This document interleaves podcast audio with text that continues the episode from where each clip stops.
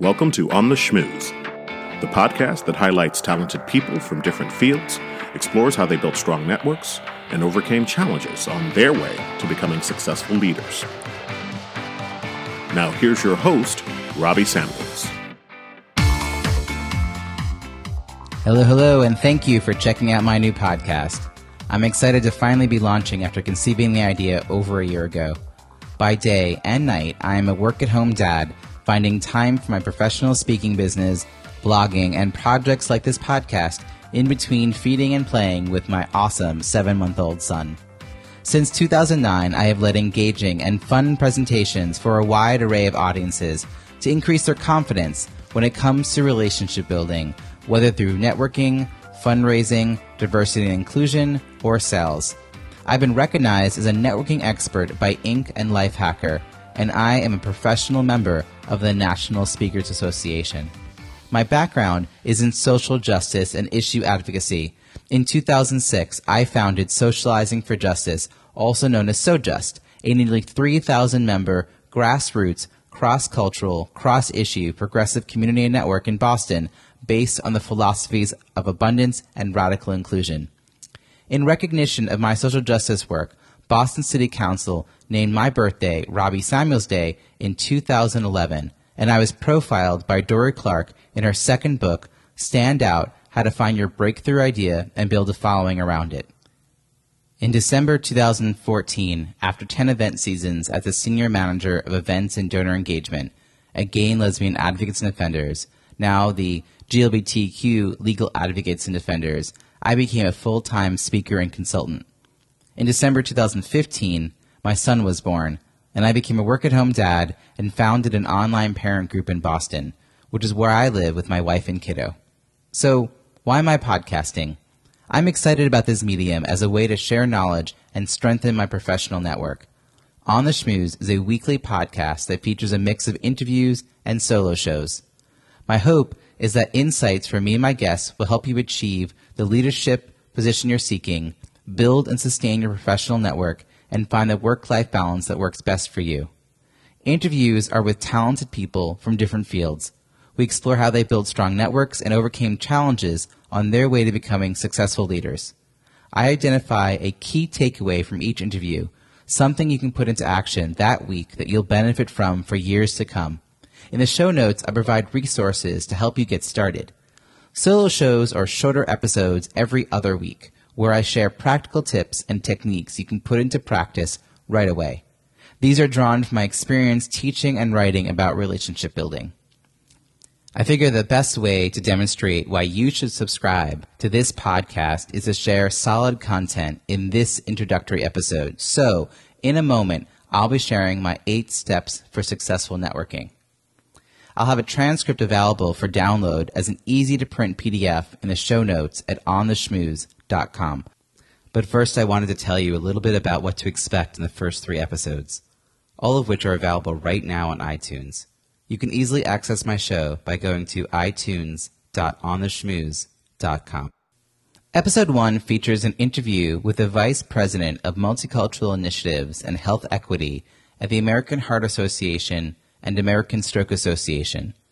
We covered a range of topics, including leadership, challenges he's faced, how he's built a strong professional network, and what he would tell his 25 year old self to set himself up for success.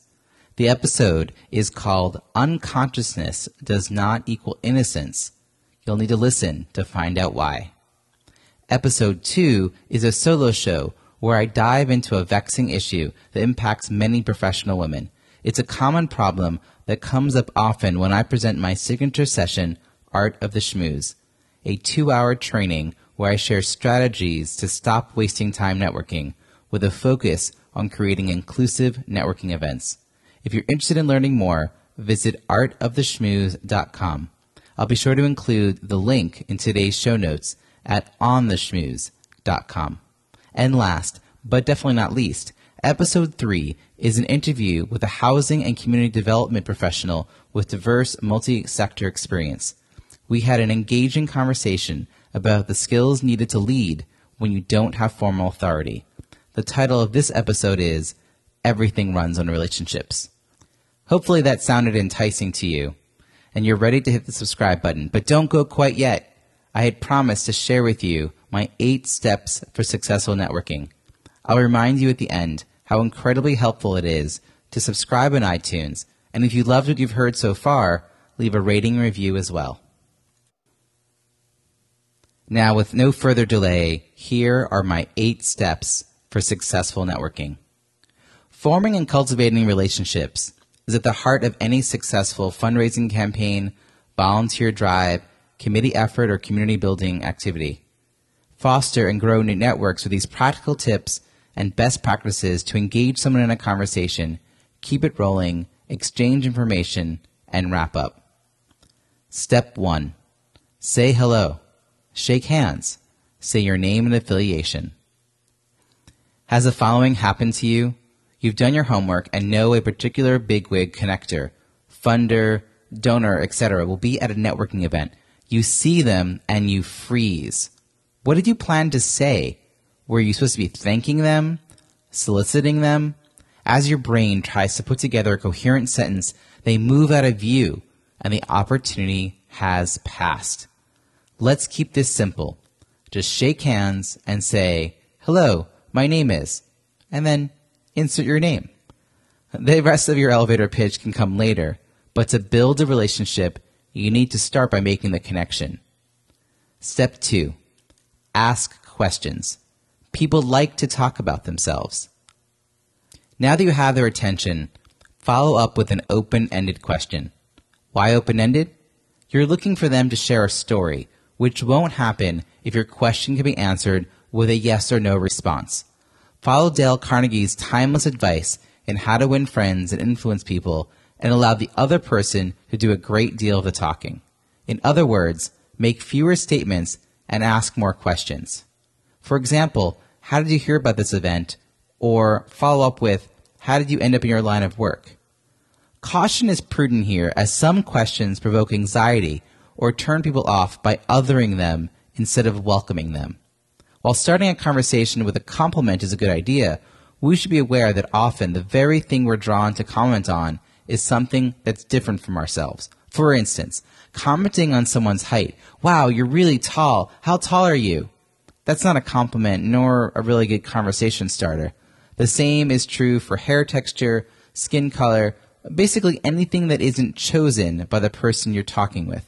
In contrast, comments about sunglasses, scarves, jackets, and jewelry are all things that can be perceived as compliments, uh, provided they're positive, and graciously accepted as such. The key difference is these are all items chosen by the wearer, not a factor of who they are. Also, in today's economy, it isn't wise to begin by asking what someone does for work. They may not be employed in a job or field that they love, or they may be unemployed.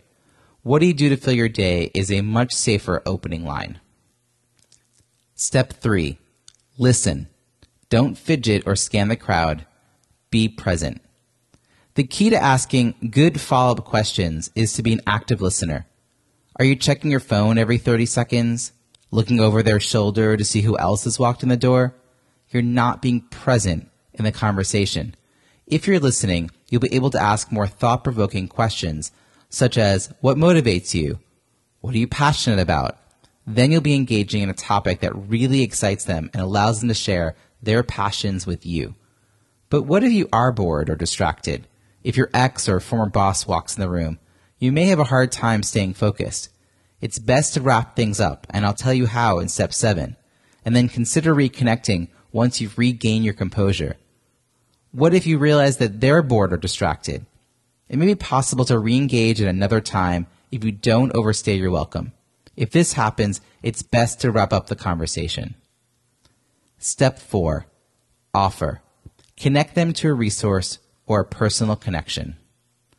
At this point, the conversation should be moving along nicely.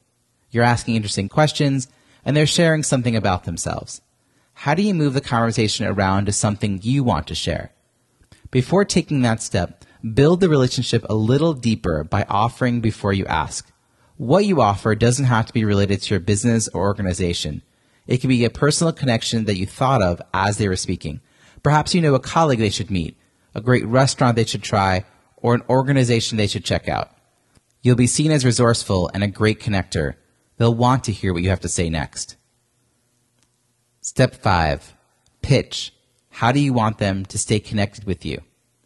It should be clear by this point that the focus is on building a relationship and not making a sales pitch. So consider what they've shared and how that fits into what you're there to network about.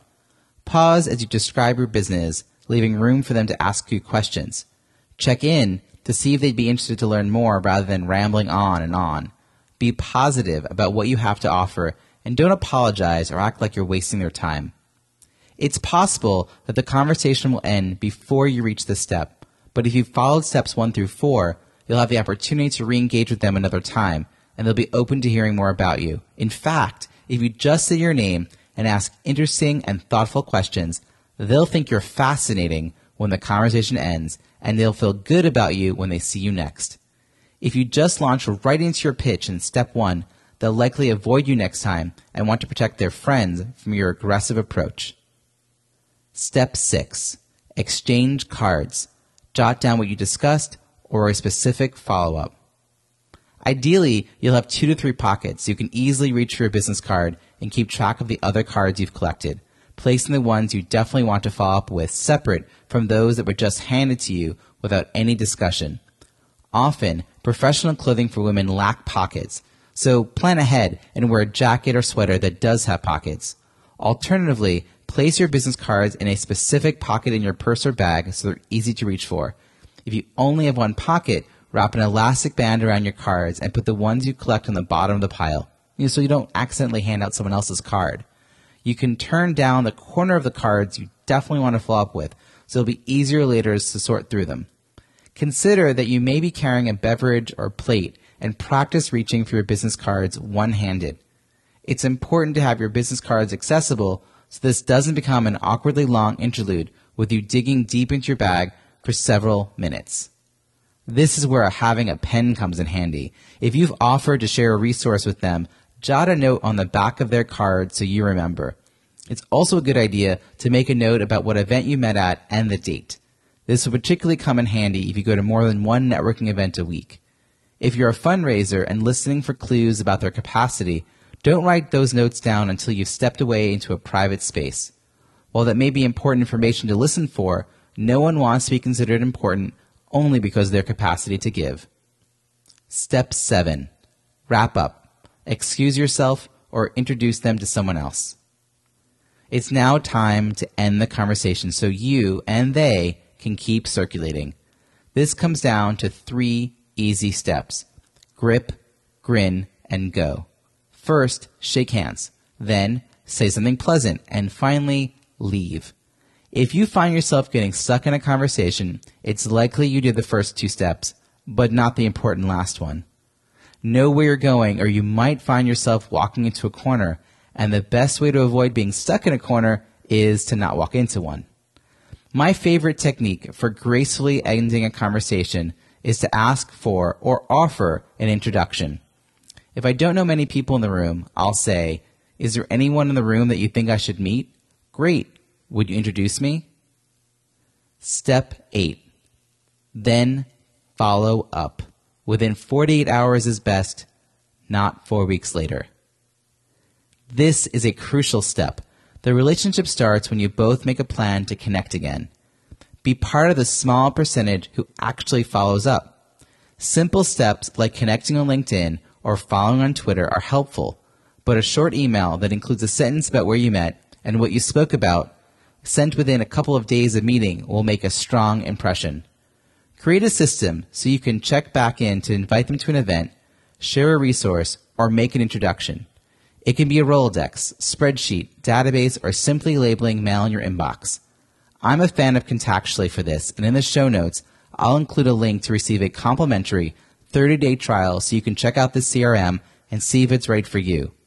Make sure you're doing more than collecting business cards. Make sure you're actually building relationships.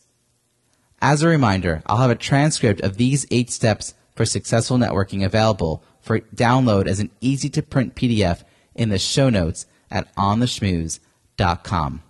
Thank you for listening. As I've just launched this podcast, I would greatly appreciate if you would subscribe.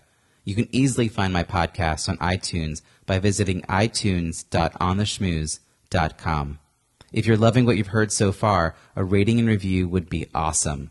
Please include your Twitter handle when you leave a review so I can send you a thank you. By subscribing and leaving a rating and review on iTunes, you're helping this podcast get discovered by more listeners. Thank you in advance, and I look forward to connecting with you in episode one, available right now at itunes.ontheschmooze.com.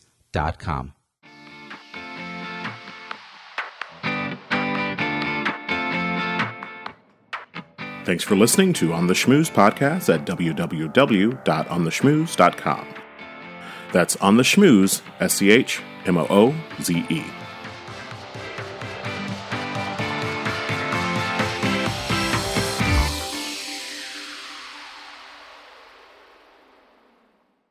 This podcast is heard along the Marketing Podcast Network. For more great marketing podcasts, visit marketingpodcasts.net.